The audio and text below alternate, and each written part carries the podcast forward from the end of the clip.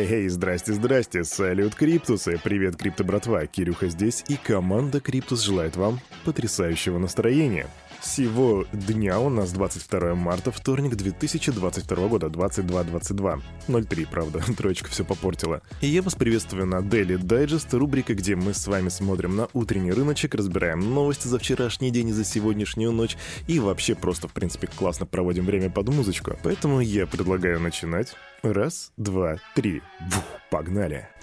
Ого, да ты просто глянь на эту зеленую стену. Здесь практически все выросло. Алгаран плюс 10,7%, Юни плюс 6,9%, Ксэм плюс 7,9%, Ада 6,6%, Солана плюс 3,3%, а, извиняюсь, 3,5%. Биточек тоже прям мощно так вырос. Вверх 4,6%, это 42 859. Эфириум 3000 баксов, это плюс 5,2%. Доминация биточка goes up 42,1%. Капитализация, ребят, вот здесь важно. Мы приближаемся, почти что приближаемся к отметке в 2 триллиона, а конкретно сейчас у нас 1,93. И что интересно, несмотря на такие положительные цифры, индекс страха и жадности, он как бы немножко вниз пошел, то бишь 26 пунктов, что считается страшно. Вчера он вроде был 30. И рубрика «Инфа», без которой вы могли бы свободно жить, но Кирюха вам рассказал. Количество биткоинов, которые находятся без движения минимум минимум один год увеличилась до 62,9% от всего объема предложения что косвенно говорит нам о том, что происходит накопление.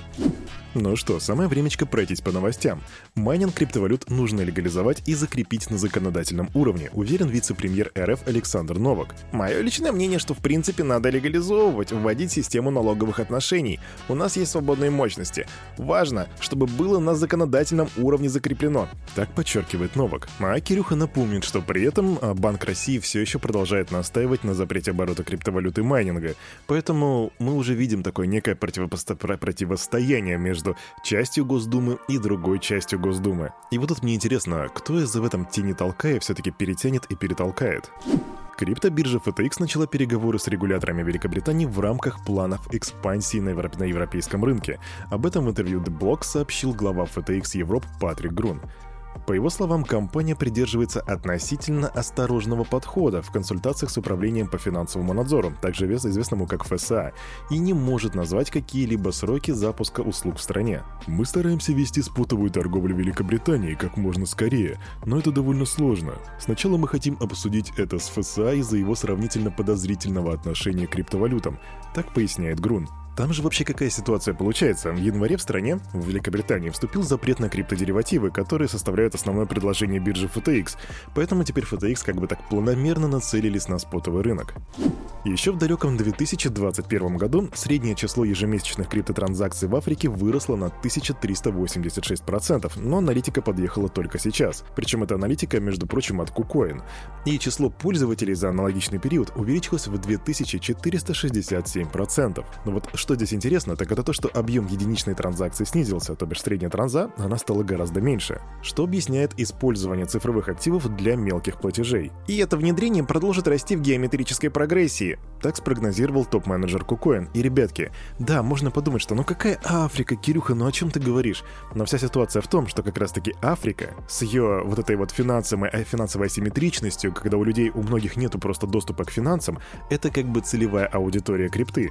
Если в Африке происходит вот такое вот движение, это значит, что крипта встала на правильные рельсы или, по крайней мере, пытается по ним двигаться, а мы будем смотреть, что будет дальше. И вот, кстати, по поводу легализации. В Малайзии предлагают сделать биткоин законным платежным средством. С этим предложением выступило Министерство связи Малайзии.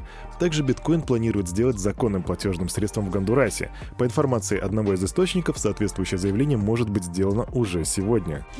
Один из крупнейших банков Австралии, National Australia Bank, также известный как NAB, совместно с Canadian Imperial Bank of Commerce, также известным как SIBC, используют технологию Ripple для осуществления международных платежей. NAB рассказали об этом в заявлении о создании Международного банковского альянса. Помимо самой кредитной организации, в него также войдут израильский банк Люми и SIBC. И это не какие-то там левые банки. Услугами NAB пользуются более 8 миллионов клиентов Австралии и по всему миру, а SIBC обслуживает целых 10 миллионов человек. Так что персонально я как бы считаю, что это такой бычий сигнал для XRP, но это не финансовый совет, ребятки.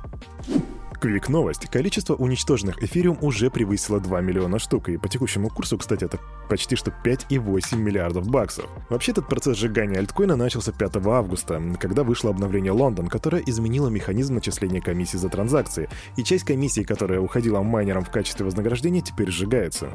И если ты недавно в крипте и спрашиваешь, а зачем в принципе нужно сжигать, это все нужно для борьбы с инфляцией.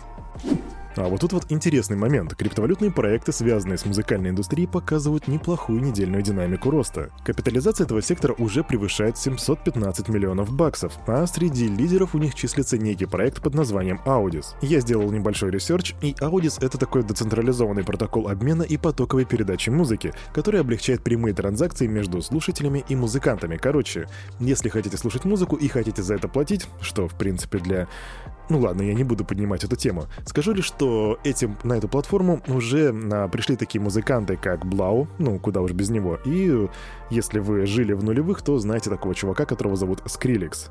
Также эта платформа недавно сделала интеграцию с TikTok, после чего авторы контента получали возможность переносить свои треки туда, на эту платформу, в TikTok, и где пользователи могли использовать их для создания коротких видео. Ну а вообще рекомендую сделать собственный research, потому что эта платформа, вернее, не только эта платформа, но и в принципе сам этот сектор пока что достаточно такой новенький, свежий, зелененький, и возможно там есть что поймать. Так что делаем research, ребята.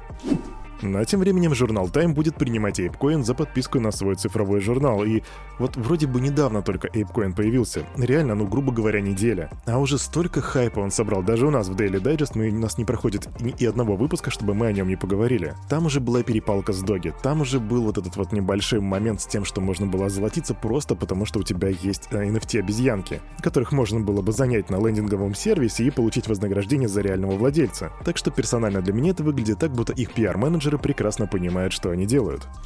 А на этом, на это утро у парня за микрофоном все. С вами, как всегда, был Кирюха, и команда Криптус желает вам потрясающего настроения. И помните, все, что здесь было сказано, это не финансовый совет и не финансовая рекомендация. Сделайте собственный research, развивайте финансовую грамотность и прокачивайте критическое мышление. До свидания.